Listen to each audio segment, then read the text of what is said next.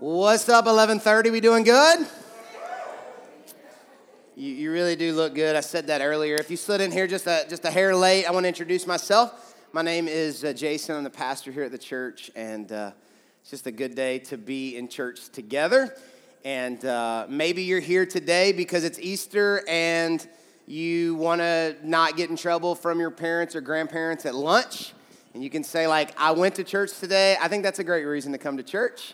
There's lots of different reasons to come to church, and uh, all of them are good. So I'm glad that you're here. Uh, you know, there's lots of different Easter traditions out there. Maybe after this today, you're going to someone's house. There's going to be a big dinner. How many people are going to go eat like a ridiculous lunch after church? Let me see your hand. Awesome. Very cool.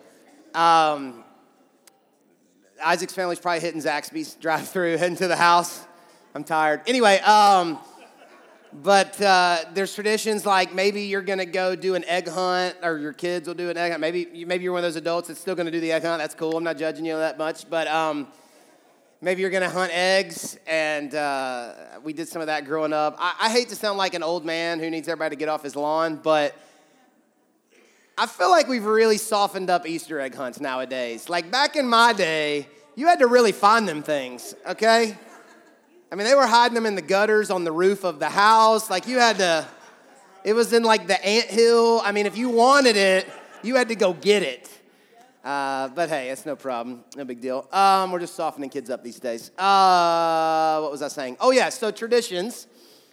But Andrew and I decided, you know, 13 years ago that we were going to be in ministry, be pastors. So we moved away from family, very close with our family, but we don't live near our family. And, uh, and so we don't really have any Easter traditions except one. We have one Easter tradition, and that's being in Hope City Church on Easter Sunday. And so thank you for being a part of my Easter tradition this year. You're a part of that, so like we're all in this together. And uh, we just get excited because Easter is not just about the cross, it is about the cross, but it's about resurrection. It's about the fact that Jesus didn't stay dead. Had Jesus stayed dead, he would have been an incredible guy who taught and, and loved people and did miraculous things, but he wouldn't have really differentiated, differentiated himself from other teachers, religious leaders, like Gandhi. Gandhi was a great dude. He's dead. No offense to Gandhi, but he's, he's not here. Uh, Muhammad, you know, dead. John Smith, a little crazy, dead, right? And so what separates Jesus is the fact that, like, he didn't stay dead, that he's alive. And he said in John 11, he said, I am the resurrection and the life. So, in other words, Jesus was saying, like, we're not just gonna celebrate the resurrection, like this one time thing that happened. Jesus is like, it's who I am. Like, I, I just, I, I just can't help but make dead things come back to life. And so maybe you're here today and you got things in your life that are dead. You know, maybe it was a dream that you once had, it's dead. Maybe it's your marriage, it's dead or dying. Maybe it's a relationship with your kids. Maybe it's a career. Maybe it is your faith. There's something in your life and it's just, it used to be alive, but it's dead now. Jesus says in John 11, I am the resurrection. Like when you come in contact with Jesus, dead things come to life. And I don't know how that sounds to you because, uh, you know, sometimes we want Jesus without any of the crazy stuff. Uh, maybe we met like a crazy Christian one time, and so like they were just kind of nuts. And so we want to embrace Jesus, but we want to kind of leave all the stuff we don't understand to the side. Um, that's how that's how Thomas Jefferson felt. Thomas Jefferson created his own Bible. I don't know if you know this, but he created his own Bible. They called it the Jefferson Bible. It's a good name. And uh, he loved the teachings of Jesus, the morals of Jesus, but he was very cynical about the miracles of Jesus. He, he, struggled to believe that. So he literally took a Bible, he cut out the passages of teachings and, and morals, and he glued them in his own book and created his own Bible without any of the supernatural miraculous stuff. So wrap your mind around this for a second that Thomas Jefferson had a Bible that had Jesus dying on Friday and never being raised from the dead. And, and, I know you've probably never made your own Bible, but I think probably some of us in the room, like we fully are kind of down with, you know, Jesus died for my sins, but he didn't just die. He lives and he is resurrection. And so he there, there's just dead things in your life. I'm getting like way ahead of myself, but I just wanted you to know that that whatever you're ever you're here today and whatever you brought in here with you, like We just believe that Jesus changes things. He changes things in your life. And that's what today's gonna be about for these next 25 minutes is just the miraculous uh, resurrection, extraordinary power of Jesus, all right? So, uh, have you guys heard the story? Um, this happened actually a week ago, uh, Sunday, so a week ago from today. Uh, have you guys heard the story about the eight year old in Ohio who drove his parents' car to McDonald's to get a cheeseburger? This is not a joke, it's a real story. I know it sounds like I'm setting up a joke. Um, true story. If you haven't read the story, I'll, give you the details real quick. So, eight year old kid um, is at home. His parents are asleep. This is just free parenting advice for you. If you go to sleep before your children, something bad will happen. That's just free parenting advice for you right there. And so his parents are asleep. And as he decides late at night, I want a cheeseburger from McDonald's, which we can all relate to. There's not, yeah, we get that. And so he doesn't know how to drive. He gets on YouTube and he watches four or five videos about how to drive and feels like I got it. So he gets his parents' keys, still sleeping, gets his parents' keys. He tells his four year old sister what he's up to, and she says, I wanna go. So she gets in the car they are in the car together, true story. He backs out of the driveway, gets on the road, obeys all the traffic laws, stops at all the red lights, hits nothing on his way, pulls into McDonald's and parks the car. Gets out of the car, and some of the McDonald's employees see this, but they think it's like a prank, so they go along with it. So the eight year old and the four year old walk up to the counter, they order two cheeseburgers, they pay with cash, they get their meal, they go sit down at their table, and they start eating their dinner. The cops show up because they tracked the car because people were calling the cops saying there looks like there is a child driving down the road. Now, here's my favorite part of the story. They show up, they can't get a hold of the parents. They're still sleeping. Parents, sometimes you just need a nap. You know what I mean? Like, just, I don't care what you do, just leave me alone. I want to get some sleep. So they're still sleeping. They call the grandparents, they get the grandparents, the kids get their cheeseburger, they get the car back home, and I can only imagine like what that conversation was like. Like knocking on the door, you're like kind of half dazed, like, what's up? It's like, here's your kid, here's your car. Um, here's what happened. Thankfully, nothing bad happened. But I love, here's what I love about that story. I love that, I love the audacity of the kid. I love the fearlessness of the kid. Like, I want a cheeseburger. My parents are asleep. If I asked them, they probably would tell me no. So I'm just going to YouTube it. And uh, that's how a lot of disastrous home projects have started for me. Like, I'll just YouTube it. And, and this audacious kind of fearlessness of, I'm, I'm going to figure it out. It's, if I was going to spiritualize it, I guess I would kind of like describe it as almost like a childlike faith. This idea that, like, sure, I mean, if we want to do it, we can do it. We'll, We'll figure it out. According to research, children ask 125 probing, like investigative questions a day. Parents, how many of you know that's true? 125 sounds a little low to me. I don't know. Why, Dad? How, Dad? Pause that for a second, Dad. What about this, Dad? It's like, please, just go talk to your mother. And um, and so 125 probing questions a day. And then I also read that um, that that adults only ask six probing questions a day. So that means from adulthood, or from childhood to adulthood, we lose 119 questions a day, right? My, my five year old uh, Nora asked what I thought was a brilliant question the other day, which I'm going to take up with God one of these days when I see him. She said to me, She said, Dad, why would bread be bad for you if it's in the Bible? I fully embrace that. I think that's great any carb lovers in the room with me? Like, we're just, it's biblical. So, anyway, but yeah, so we, they ask questions. And so from a childhood to adulthood, we, we lose 119 questions a day. And here's what I think happens. This is my theory. I can't prove this. This is my theory. I think that when we go from childhood to adulthood, what begins to happen to us is we stop asking questions and we start making assumptions.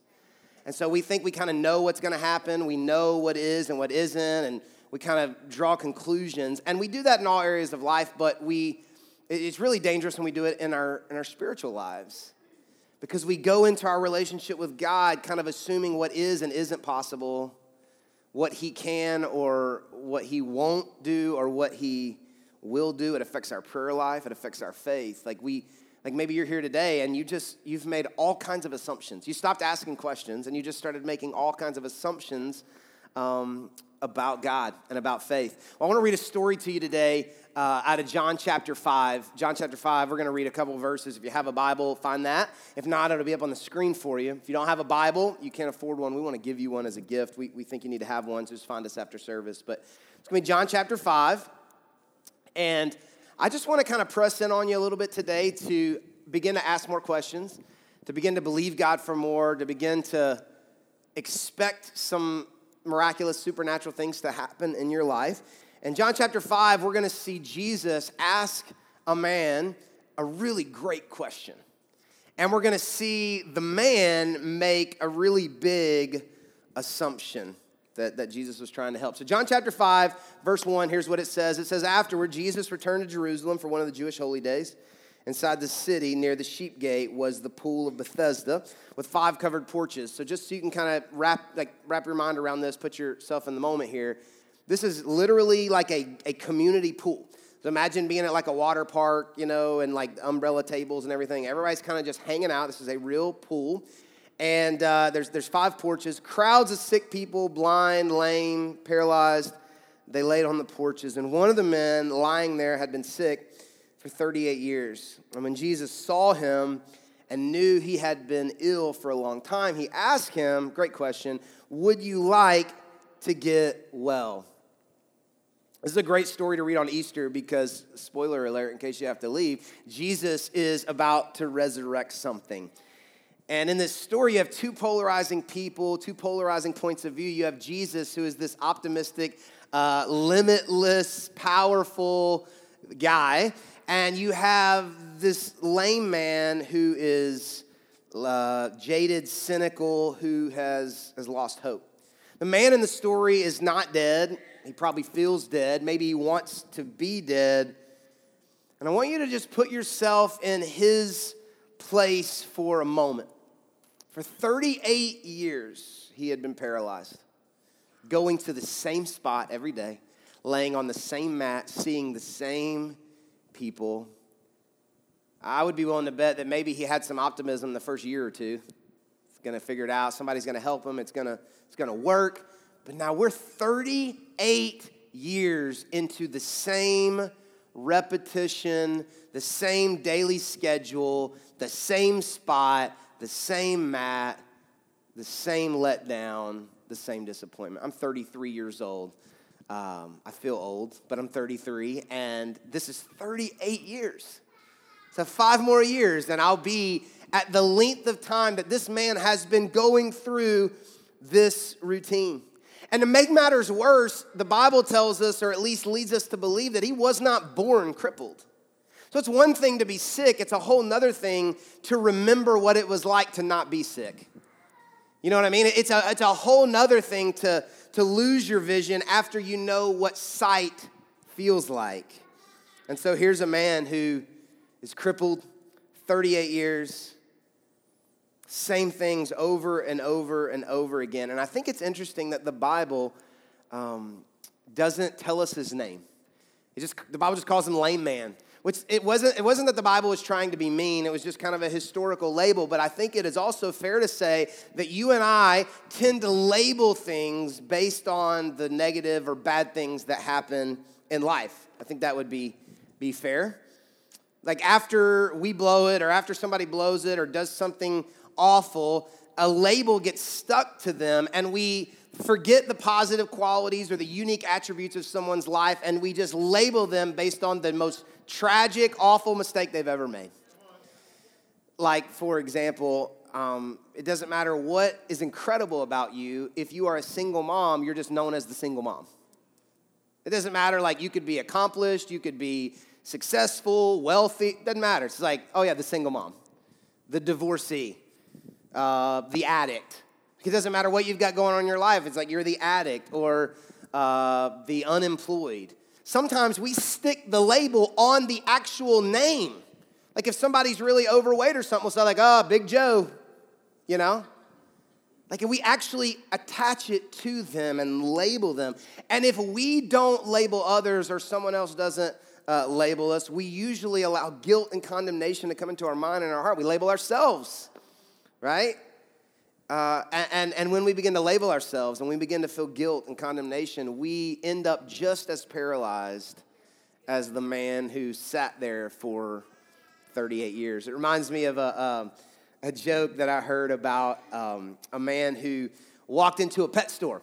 And he walks into this pet store, and there's a parrot over in the corner, and the parrot sees the man, and he gets the man's attention. He's like, hey, come over here. So the guy walks over to the parrot, and the parrot says, You are the ugliest man I've ever seen in my life.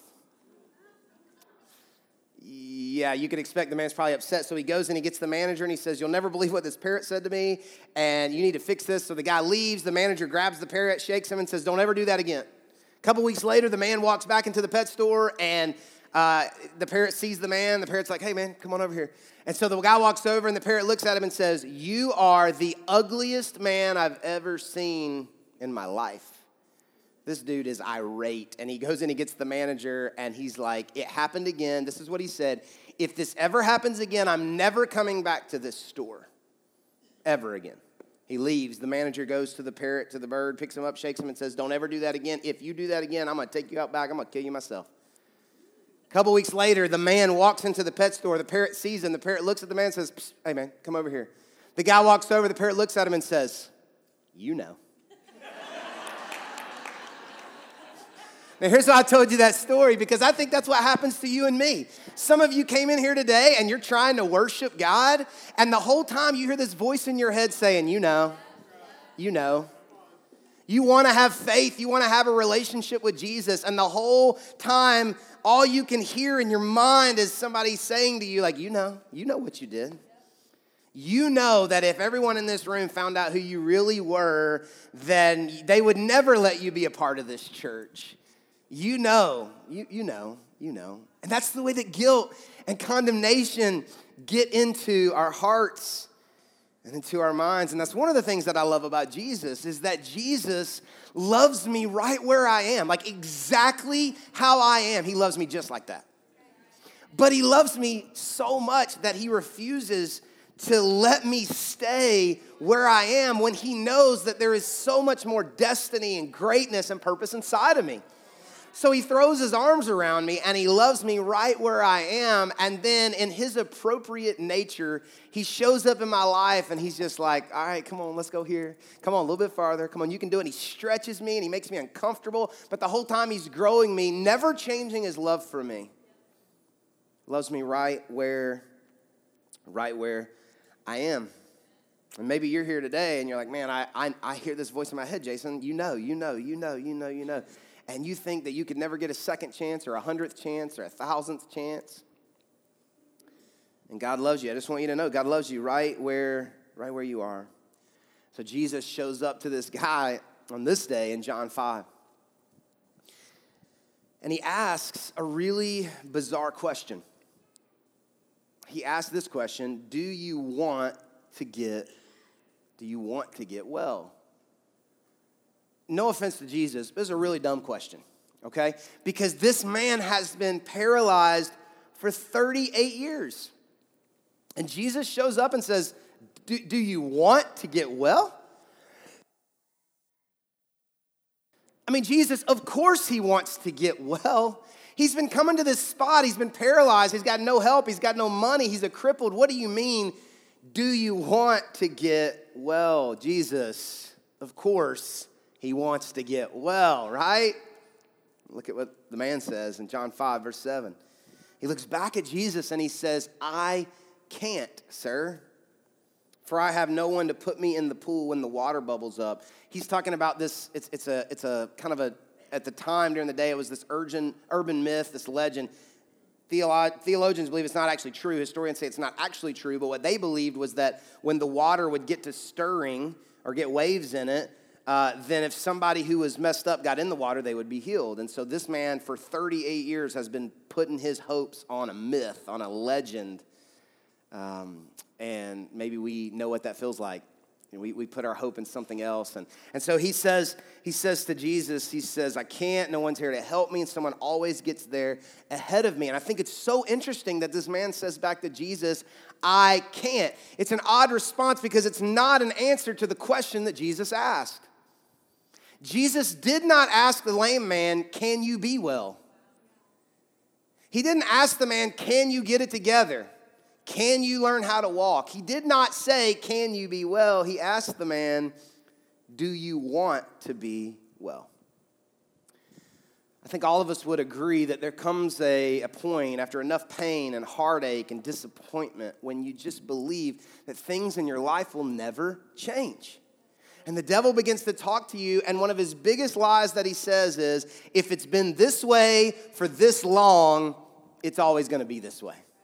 You are 48 years old and you are still addicted to fill in the blank, you will always be this way. You are on your third marriage, this one ain't gonna work, and you'll get married again, and that one will work because that's how it's always been, and it's always gonna be that way. Your dad was a drunk, you're a drunk, your kids are gonna be a drunk. That's the way it's always been so it's always going to be that way. He just keeps he keeps telling us that lie in our heads. And so this man who's been coming to this spot for 38 years, I can understand why he believes that he can't change. I totally understand. I understand why he would give up hope. Can we just be honest and admit that after a while, you get tired of trying and failing? Like after a while, you just lose optimism. Like after a while, you just lose hope. Like you've tried, you started to get out of debt plan, but now like you're bankrupt again. Like you tried to not find, uh, be in a relationship with a terrible human being, but here he is again, or here she is again. And like you tried, you were excited, like you got all the new school supplies for the school year, and this was the year the grades were gonna come up.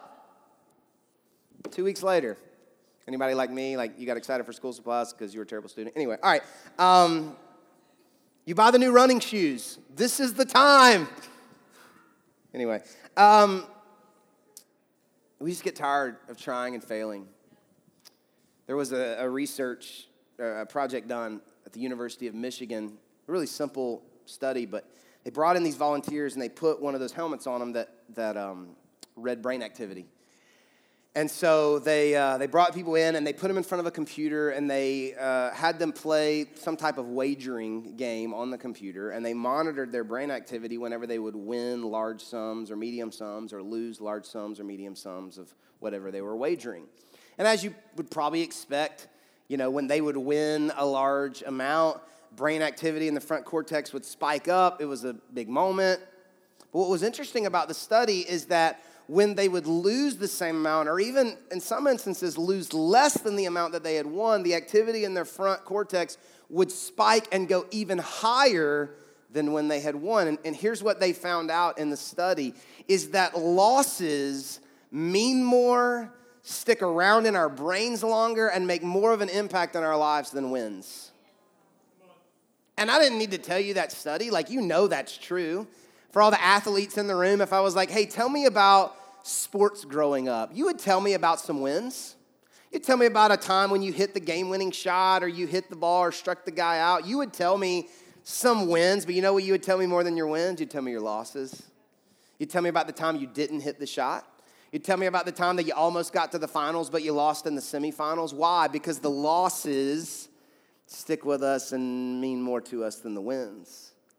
If I asked you to tell me about relationships, you'd tell me about some great relationships in your life, but you know what you'd tell me about more? Dad who left you, mom who hurt you, friend who betrayed you. Why?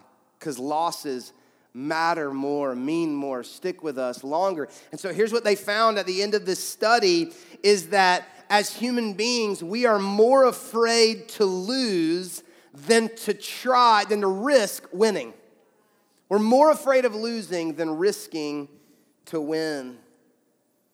And so we stare at whatever our obstacle is, or whatever's wrong with our lives, or whatever we're not sure we can really try to change or go after, and the fear of a loss paralyzes us from trying to get a win. And I can almost hear the man's tired voice as he says to Jesus, like, I can't. Jesus says, Do you want to be well? And he looks at Jesus, he says, I, can't. It's almost like he didn't even hear the question. Like he had spent his whole life in a defensive posture from everybody telling him how he should do it or what he should do or why he should have a job and he's a lazy bum and he's taking advantage of the government and like all these things. And he spent his whole life being so defensive that he, it's almost like he didn't even hear the question Jesus asked. He's like, I know, I just can't. And maybe you can relate to that. Maybe you've tried so many times in your life only to fail, to try to be well but after a certain point, you just like, I can't try anymore. I can't try anymore. Like, Jason, please believe me, I am trying to raise these kids, but I can't. Like, Jason, I, am trying to save my marriage and fix this thing, but I, I just don't think I can anymore. I'm trying to get clean from this addiction, but I, I can't. It's kicking my tail. I'm trying to find a spouse. I can. I'm trying to get pregnant. I can. I'm trying to forgive someone who has hurt me. And I really, I, am trying, but I can't. I'm trying to fix my finances. I'm trying to have a relationship with that parent who did me wrong. I'm trying to have faith, but I just can't. I can't. And if that's the way that you feel today, I want to encourage you because the Bible is filled with all of these examples of people who loved God, who God loved very much, who God did incredible things through, who said they can't.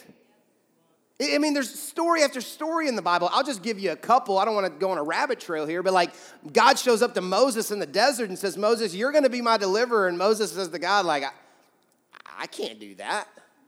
I can't. He shows up to Gideon and says, Gideon, you're going to be the leader of the army that's going to defeat the, the big bad army that's oppressing your people. And Gideon says back to God, I can't do that. I'm from the like smallest, poorest family of the small, poor neighborhood. I can't do that. He, he, he shows up to Sarah, who's Abraham's wife. You remember that song you sang growing up? Father Abraham had many sons. You remember that? Well, at this moment, he had zero, okay? And so the song wasn't written yet. And so he shows, God shows up to Sarah and says, Sarah, you're going to be a mom. And you know what Sarah said? I'm 90 years old. I can't be a mom. I can't. I don't know if you know this story, but, but Moses sends 12 spies into a land to try to go get what God told him to go get. And they come back and they're like, it's exactly like God said it was, and the fruit's awesome, and the land's awesome. It's amazing. But we can't defeat the giants that live there. Rich young ruler shows up to Jesus and says, Jesus, how can I be the 13th disciple? Like, I'm ready, I'm all in, I want to do this thing. How do I get in? And Jesus says, Great, just go sell everything you have, give it to the poor, come back, and you're in.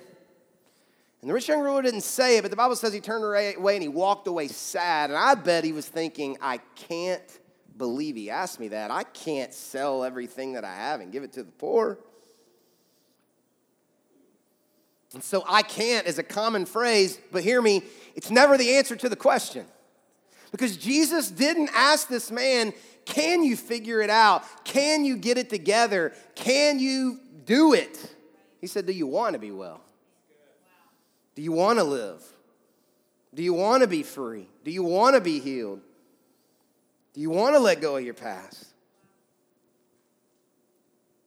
See, the story of Easter, the story of Jesus, the message of the gospel is that Jesus died on the cross so that we wouldn't have to. Like, literally, this is not a fictional, symbolic story. Like, literally, Jesus, this is what you celebrate in Christmas, in case you did not know this, that Jesus came down to earth and he lived for 30 years. Then he started his ministry. Then he did three years of ministry. He never did wrong, he never committed a sin. And knowing the whole time, he went and he died on the cross so that you and I would not have to pay the consequences for all the stupid things we do in our lives. The stuff we've done thus far and the stuff that we will do. Like he literally did that. Real person came to this earth and did that. And then, if that wasn't enough, he set up a system to where if you want to experience the life, like life with Jesus, you can have it. Like no strings attached. Like you can have it. But that's always been the catch. you got to want it. You got to want it. There's only two requirements to experience life with Jesus. It's not like other religions where you got to memorize a lot of stuff. And I don't know what your grandmother told you, and maybe you thought church and religion and Jesus were all the same thing, and there was all these rules. No, there's two requirements to experiencing a life with Jesus. Number one is you got to believe it's true. Like everything I just said, you have to believe it's true. That Jesus really did come to earth and he really did die on the cross. Even though he didn't deserve it, we deserved it, but he died on the cross so that you and I wouldn't have to and that he died, and three days later he rose from the dead. You got to believe that. And the second requirement is you got to want it. It can't be because your wife wants it for you. It can't be because your parents want it for you. It can't be because you have a court date in three weeks and the judge, it would look good to the judge if you had it. Because your probation officer wants you to have it got to be because you want it. And if you believe it and you want it, you get it. That's it. And so we have a chance or a choice today to believe that we don't have to be like deep down inside, you're listening to me right now, and you know, like, you don't have to sit by the side of the road anymore. You don't have to go to that same spot for 38 years just hoping, like buying lotto tickets, thinking it's going to change your life, or the next guy or girl that you move in with is going to change your life, or the next high you find is going to change your life, or the next credit card balance. Like, it's just the same, like, hopeful, this is going to do it, and it doesn't do it. You don't have to spend 38 more years sitting by the side of the road, hoping, losing hope you can have life with Jesus. When you came in today, you were given a glow stick. Go ahead and grab that for me. Why don't you go ahead and break it? Go ahead and break that. Shake it up a little bit. No matter how old you are, glow sticks are cool. Unless you're like at Six Flags and they're $14, then they're not cool. So here's why Here's why I gave you this glow stick tonight or today. Is because I want you to remember something about Jesus. I think maybe this will help you remember. As long as you and me act like everything is fine, like we don't need any help, we got it together, we're good. As long as we believe that or act like that, we can't experience the hope of Jesus. But the moment that we're willing to admit to ourselves and to Him that we are broken, that's when something beautiful happens. You know, Jesus lived and spent three years loving people and teaching and doing miracles, and that was incredible, but that's not the reason He came. And if that's all He would have done, then that would have been cool, but it wouldn't have been why he came. He wouldn't have fulfilled his purpose. Jesus came to be broken, to die on the cross for you and for me. And when his body was broken, something beautiful happened. And the best way that I can think of, go ahead and hold them up. Come on. The best way that I can think of to celebrate Easter is for you and for me to admit that we're broken. Because what's amazing about being broken, no one signs up to be broken. Like, ah, Jason, I just would like to be broken. You know, but here's what's amazing about every time, most of the time in life, especially with Jesus, but most of the time in life, it's all the broken times and broken moments when the most beautiful things happen. And there are some things in life, like this glow stick was kind of cool without it being broken, but when you break it, it gets a little cooler. And if we can look at Jesus and we can admit to ourselves and admit to Him and say, God, we're broken, He will make something beautiful out of our lives. Let's pray.